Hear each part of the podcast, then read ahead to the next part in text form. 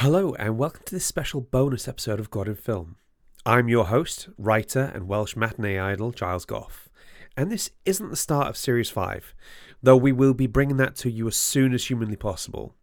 But in the meantime, I thought you'd like a little taster of what you can expect from our Patreon page. Back in November, I was interviewed by Chick Yuill on Premier Christian Radio. I got to talk about how I became a Christian and why I think film is such an important medium for having conversations about the big questions in life. If you're thinking of subscribing to our Patreon page, you can get access to bonus content like our God and Music episode, scripts for every episode we've ever done, and very soon our extra special God in Gaming episode. Just look for www.patreon.com forward slash God in Film podcast. And now, if that's not doable, then could I politely ask you to help us out by leaving a glowing review or telling someone, anyone about the show? It could be a friend, a neighbour, or even just one of your RE students in your 1A level class. I hope you enjoy the interview. Well, good morning. You're listening to Premier Christian Radio. That was Leeland singing about worship. And this is Faith, Hope, and Love, where we express our worship in good conversation, faith lifting music, and by taking a hard look at what's happening around us from a Christian perspective. So, this is not a time to retreat or escape from the world, but rather an opportunity to be refreshed and equipped to go back out into the world with the love of Jesus in our hearts. And just saying that takes me all the way back to 1953. Now, picture a classroom filled with five year olds. The teacher comes in and tells the children that they're all going to be taken to the local cinema to see cartoons, a special treat to celebrate the upcoming coronation of Queen Elizabeth II. The kids are delighted and begin to cheer, all except one little boy who knows his Christian duty. He gets up from his seat and walks slowly but determinedly to the front of the class, where he raises his hand and makes the speech he knows he has to deliver. Please, miss, he says, I won't be coming to the cinema. My family are Christians, and we don't attend places of worldly entertainment. Now, I know that's a true story, because as you might well have guessed, I was that little boy. And that's how many Christians responded to popular culture when I was a lad. Thankfully, we have a healthier appreciation of the arts today, and we've moved away from that kind of separation. But that, of course, carries its own dangers. How do we engage with popular culture without being ensnared by values that are sometimes less than Christian? Well, I'm glad to have as my guest this morning someone who might be able to help us think that through. Giles Goff hosts and produces a podcast that looks at the world of film and asks if and how the stories they tell might shed light on the truth of the gospel. Welcome, Giles. But before we get to all that, I want to know your faith story. How did you come to commit your life to Jesus? Well, I was born into a Catholic family in North Wales in the, the 80s, and I was uh, baptized, had First Holy Communion. I was even an altar boy chick. And yet. I, I can't quite imagine you as an altar boy, Giles, but you could see me in. You could see me in the cassock. I can rock that look, you know? Um, it, so we were, we were part of a Catholic family, but God didn't really seem real to us in uh, any reasonable way. It started to get to the point where church became something you just did on a on a Sunday. And then my mum started taking us to a church, a different church on a Sunday evening, which for me was terrible because Star Trek was on at exactly the same time. So I kept missing it. So that was already we were off to a bad start. And they brought uh, my brother and sister and some family friends were sort of dragged along as well. So we had two of our friends there, and it was very happy clappy, very charismatic. Nothing even close to what we were used to in terms of what a church service was look like. And we would sort of huddle together and be like, right, we we all hate this, right? We this is this is terrible. Like, oh yeah, yeah, we we hate this. Yeah, yeah, okay, all right, good. And then you gradually start coming to the youth service and you start getting to know people. And there's this gradual waning over time amongst my friendship group where they're like, oh, don't know, you know, maybe it's it's not so bad. You know, I'm like, no, no, no, no. We hate this. We all agreed. Why am I the only one that still hates it? You know? And all my brothers and sisters, uh, my brother and sister, my um, friends, they all sort of became Christians before I did. I was the I was the last holdout. I was furiously sitting there going, no. And then one night, the preacher has a call, an altar call, and she's talking about hell. And well, put bluntly, chick, I didn't know much about hell. I just didn't know. I knew that I didn't want to go there. So my my logic was, right, well, don't want to go to hell. Sounds like I've got to become a Christian by what these guys understand it. Okay, I'll go up to the uh, to the front as soon as the song starts singing. And then, as if she'd read my mind, she said, "And you don't have to wait for the songs to start singing before you go. You can come up now." So I'm like, oh, well, I am doing this now. So there's 14 year old me walking from the very back of the church to the very front of the church. And my youth leader comes up at the time and he says, All right, Charles, do you want to pray for anything? And I say quite tentatively, uh, um, I would like to get saved. And I swear he has a smile on his face that must have been hurt in the back of his head. It was so, so broad. So that's the point. I, I become saved. And you know what it's like when you become a Christian? the enormity of it doesn't quite hit you for some time, does it? It's it's only after a while where it starts to kind of work into you, starts to become part of who you are. Since then, that is 25 years uh, ago this year, and my walk with God has been. Uh, it, it's not always easy. There's always there's always um, challenges, um, both in side, just in your work life, in your home life, and in your faith life. But the thing I always like to think about God is he's like a he's like a safety net. He's he never lets me fall too far.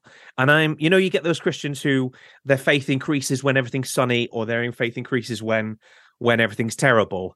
I'm one of the it gets better when it's terrible ones. I lean more into God when I've when I've got no other options, basically. So yeah, that's a little bit about me and my my faith the 14 year old Giles Goff giving his heart to Jesus. Thanks for sharing that with us, Giles. By You're the welcome. way, if you've switched on, if you've just switched on your radio, well, it's 14 minutes past 10, and you're listening to Faith, Hope, and Love with me, Chick Yuill, here on Premier Christian Radio.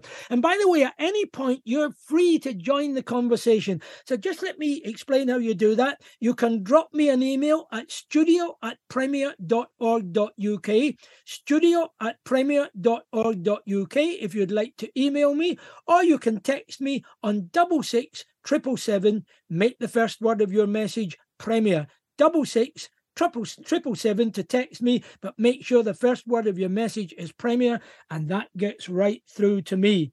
And you can join the conversation that I'm sharing with Giles Goff anytime. Okay, Giles. So here you are for the last 20 odd years you've been a Christian, but you also have a, a real interest in contemporary culture. Tell us how that came about. You kind of hinted at you with your love of Star Trek when you were a kid, but how did all that develop? I'll be honest, chick. Your story about the, being the little kid who couldn't go to to the cinema absolutely broke my heart. I was thinking, no, it's okay. It'll be fine. There's probably not going to be anything that heretical in a cartoon. Oh, you know I, what, Giles? It breaks my heart when I remember it. And I wonder what those cartoons were about. But you're mm. right, it is. But but that was that was Christian thinking in many hmm. circles mm. back then. Well, uh, for me, I I love stories. Uh, I always have done, and I think being the asthmatic kid who had no hand-eye coordination meant that sport was well and truly out for me. So I would be the kind of person walking along with his nose in a book, deftly avoiding lampposts before it was cool and people were doing it with their phones. I I've love I love reading. I love uh, watching TV. I love uh, watching films, and that's transitioned into uh, making short films or writing poems, all that sort of thing. Anything where you get to sort of share a little bit of yourself or a little bit of your perspective on something. I love I love creating things. It's really difficult, and I love being able to sort of pick apart and and take apart a a, a film or a TV show. Those people that say, "Oh, I go to the cinema to turn my brain off," seems so strange to me. I'm like, but that that that's when my brain turns on. That's when there's so many things to take apart. And it, as that's as I've gotten older, that's transitioned into uh, my career. Uh, I was an English teacher, English film and drama and media for about 10 years. And these days I am a writer. I write for, well, I write for Premier. I write for um, education resources. And I one of my favorite things to do is just to to sort of find a particular angle or theory and apply it to a film and then write about that. Giles, I want to go back to what you said about story, loving story, because again, going way back to my childhood, which mm-hmm. admittedly was a long time ago, but there was even then a, a, kind of mistrust of novels and fiction. You know, you could read Christian biographies, mm-hmm. especially on a Sunday. Um, but you know, you obviously find story so powerful. What is it about story that is so meaningful, so important?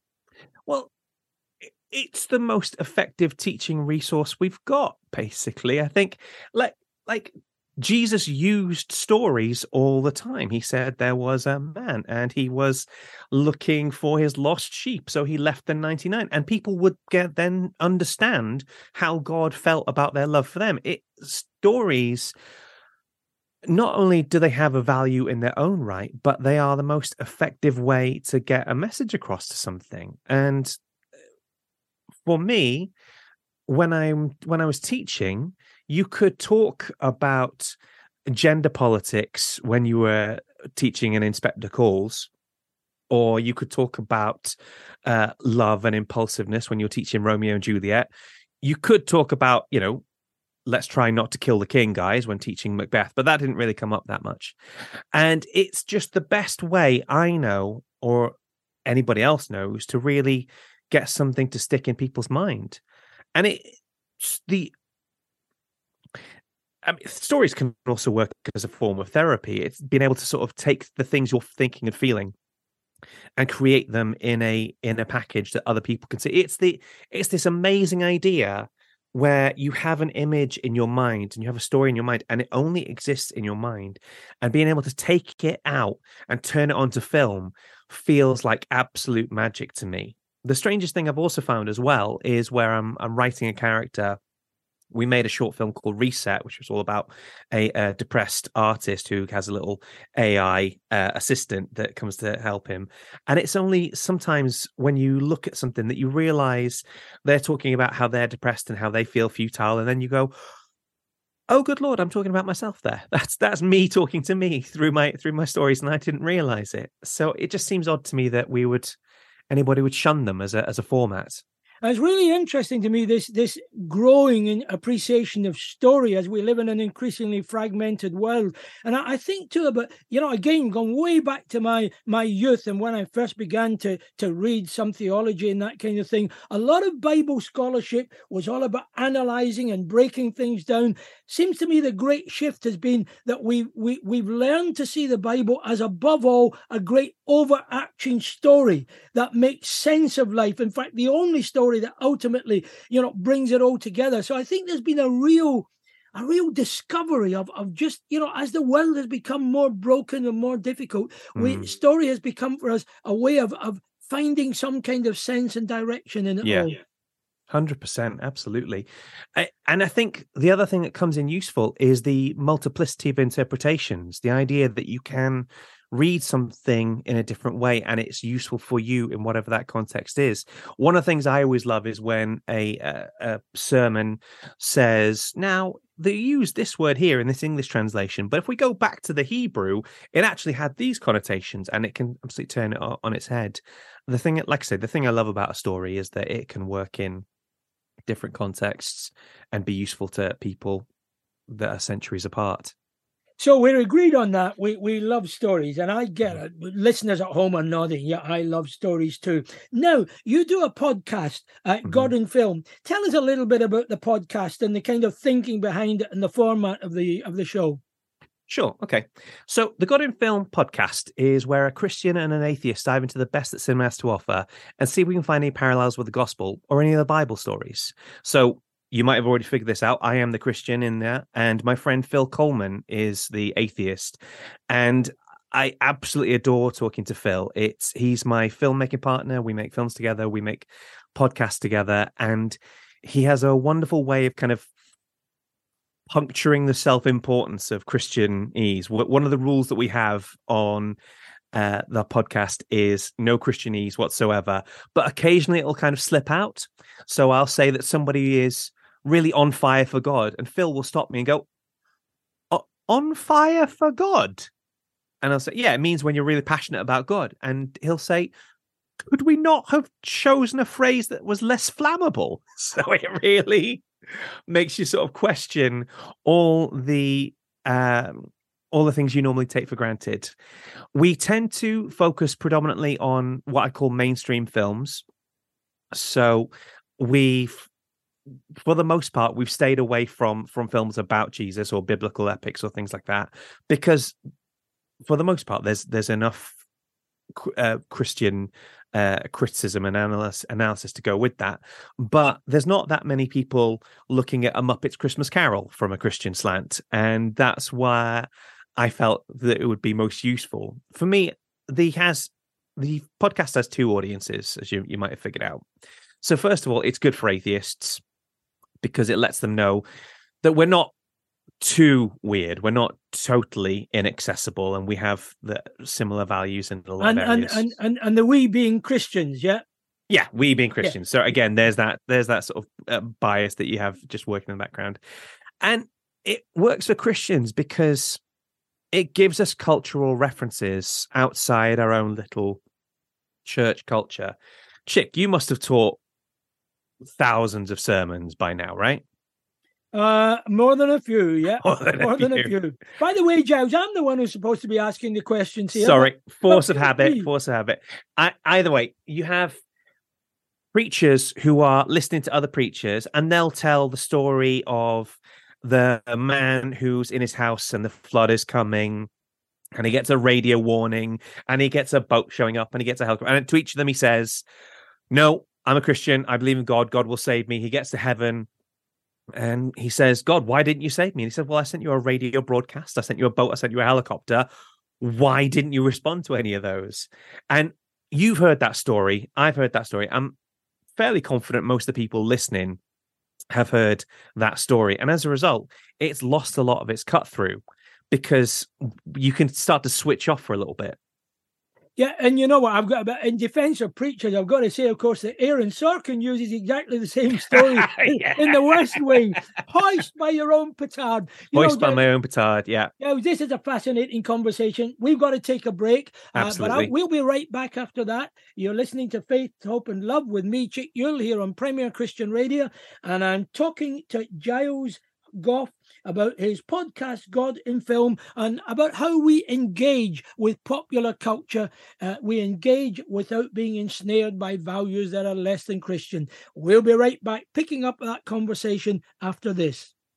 Yes, indeed. You're listening to Premier Christian Radio, where the time is 33 minutes past 10. This is Faith, Open Love. I'm Chick Yuill, and I'm in conversation with Giles Goff, who uh, hosts and produces a podcast that looks at the world of film. He does it in dialogue with an atheist, and that's a kind of interesting dynamic, Giles, that you and an atheist look at it together, uh, asking the God questions. Yeah, it's uh, it's me and Phil. Uh, we do a fun little section at the start called Phil's Facts, where he takes me through all the the little sort of trivia about the film. And for me, I'm obsessed with reading up on trivia whilst watching a film. So the temptation to to sort of just go on IMDb whilst watching it has to be curbed for this bit. We tend to have lots of guests as well. We've had uh, professors, uh, Lord of the Rings extra, a Doctor Who writer, debt management charity workers. We had one Muslim guest, and we the, we had the occasional exorcist talking to us as well. So we have a really nice fair variety of people who come Uh, on the show. Mention of the Exorcist reminds Mhm. me of what, what an eclectic mix of, of films you look at. I mean, uh, films and television programs. I'm just looking at the list: Broadchurch, Doctor Who, The West Wing, Blade Runner, A Muppet Christmas Carol, The Passion of the Christ, The Exorcist. I mean, that's an amazing list. So he, here's what I want to ask you. Let's Mhm. take just two of those, two Okay. very different films. Now, I can't think of two films that could be more different than A Muppet Christmas Carol and The Exorcist. I mean, that, that really is something else. So, y- t- tell us how you dealt with those and, and and what you discovered as you did that. Do you know what? It's fascinating. If we take the Muppets Christmas Carol at first, A good like place to- to begin. we like uh, the the definitive Muppets Christmas, uh, definitive Christmas Carol, as far as I'm concerned. We had uh, our friend Julia Hall, who was like a super fan, coming on to talk about it, and the what I found was that to me, it seems a little bit like Christian fan fiction. There's a verse, I forget where it is. I think it might be in Luke, where it's it's the Lazarus and the rich man, and the the sort of Lazarus sort of eats the scraps from his table. The rich man lives lives well. They both die. Uh, the rich man goes to Hades, I think it is, and the uh, and Lazarus goes to be in the arms of Abraham. I think is the way it's phrased. And there's the the bit where the rich man says, "Please, Abraham, Father Abraham, send Lazarus to dip his finger in some water and put it in my mouth to and to just just take the edge off my suffering.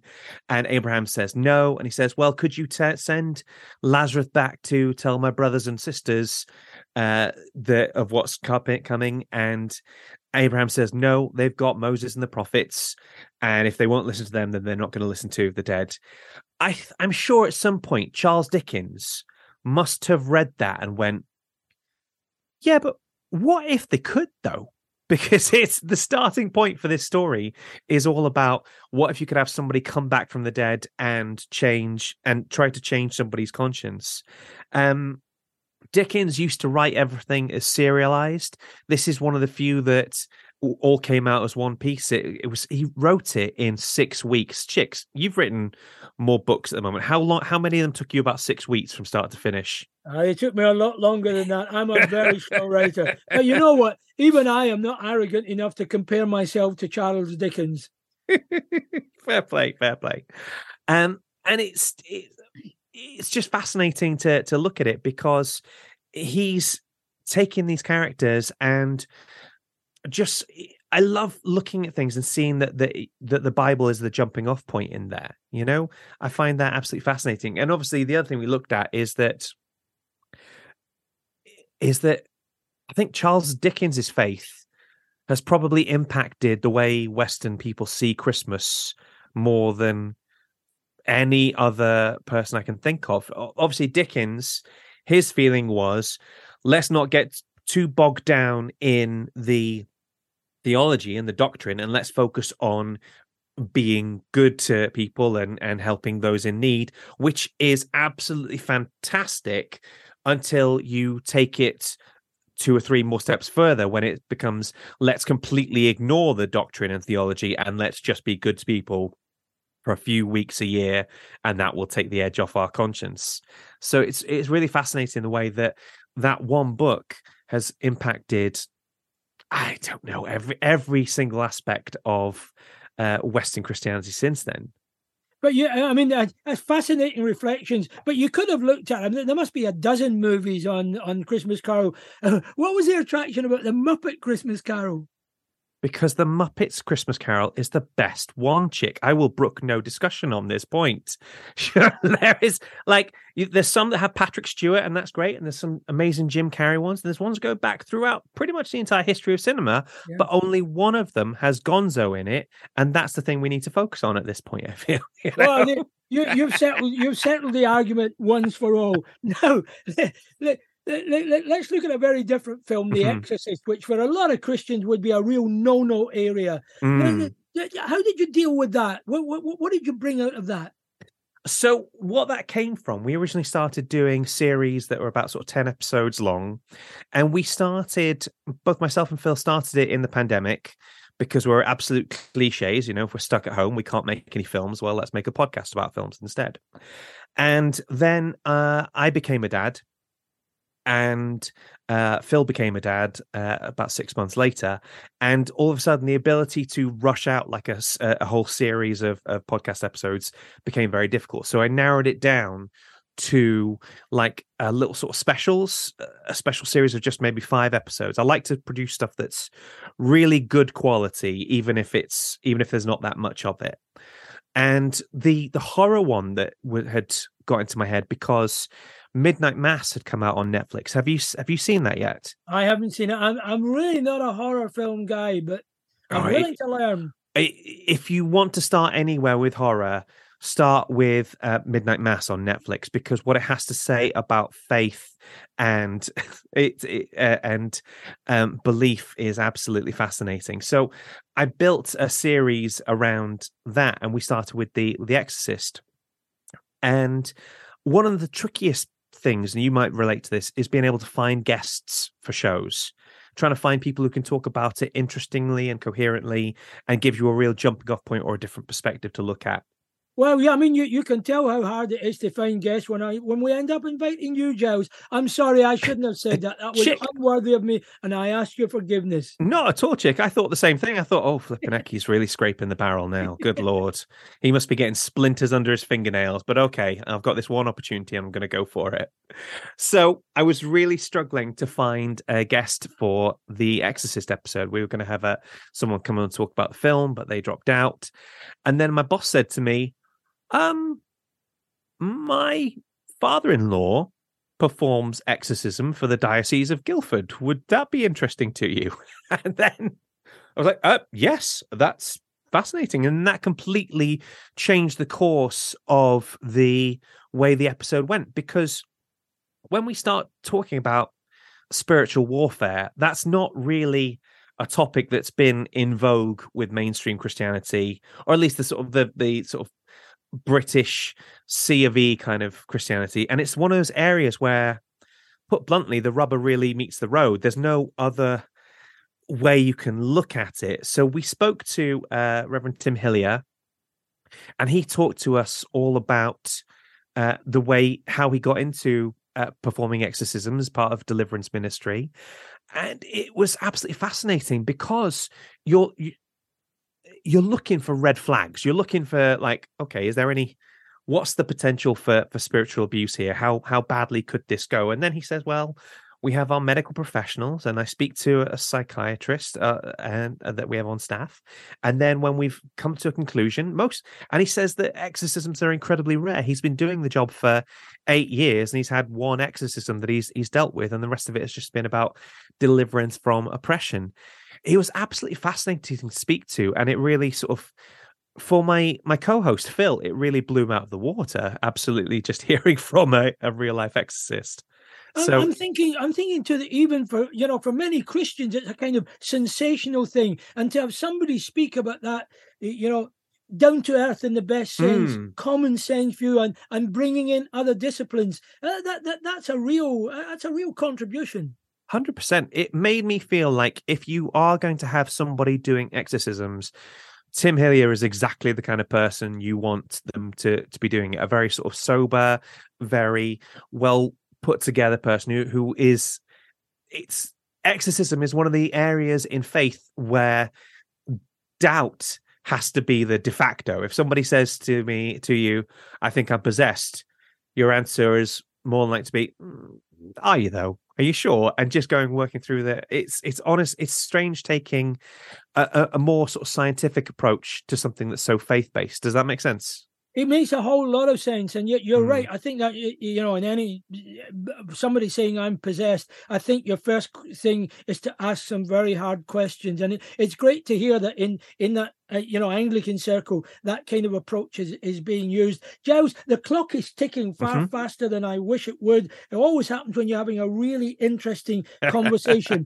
I'm I'm going to swi- uh, switch tack just a little how do you think the church and the you, you know in in the context of all your reflections about engaging with popular culture how can the church remain authentically christian and still culturally relevant Do you know what? When you asked me that question, I thought, "Good lord, that is far above my pay grade." But I will have my best go at it as as much as I can. Uh, The thing that comes back to me was a, a quote from from Tim Keller. He was a he was a guest on their Rise and Fall of Mars Hill podcast, and he talked about not being needlessly culturally alien. So let's take your example that you were talking about being that little boy who says, "I cannot go to the pictures. I'm a Christian." We don't do that. Now, on the one hand, that is a fantastic example of standing up for your faith in a mainstream context, and that is great. However, most little boys, I would wager, probably don't end up growing up to be like you, chick, where you're a, a Christian and a, a, a minister and, and all these sorts of things. And for most of them, that barrier will become insurmountable. I can't go to the pictures because I'm a Christian and then I can't do that, and I can't watch TV because I'm a Christian, and I can't read books, and that will break them in some cases. So my feeling is that being a Christian is hard enough as it is. We've all got our own particular challenges on this point. Why make it any more difficult than it needs to be? Um, young people and well, everybody is absolutely saturated with messages that we get from popular culture. You can't walk down the street without seeing an advert for a bus or advert on a bus for some film or other. So, why just pretend it doesn't exist? Why not just sort of lean into it and say that you can engage with this and you can engage with this from a God angle? Because to me, that is much richer and it means that people are less likely to think of Christianity as something that they have to, in terms of things they have to give up. Does that make sense? It makes a whole lot of sense. You know, Giles, we're going to have to stop there because we've got a few extra things to fit into the show this hour. But you're going to make me a promise that you're going to come back on again and we're going to talk some more about these things. Have I got your promise? 100%, Chick. I would absolutely love to do that. Thank you so much for having me on today. Then, with a big word of thanks, I'm willing to let you go.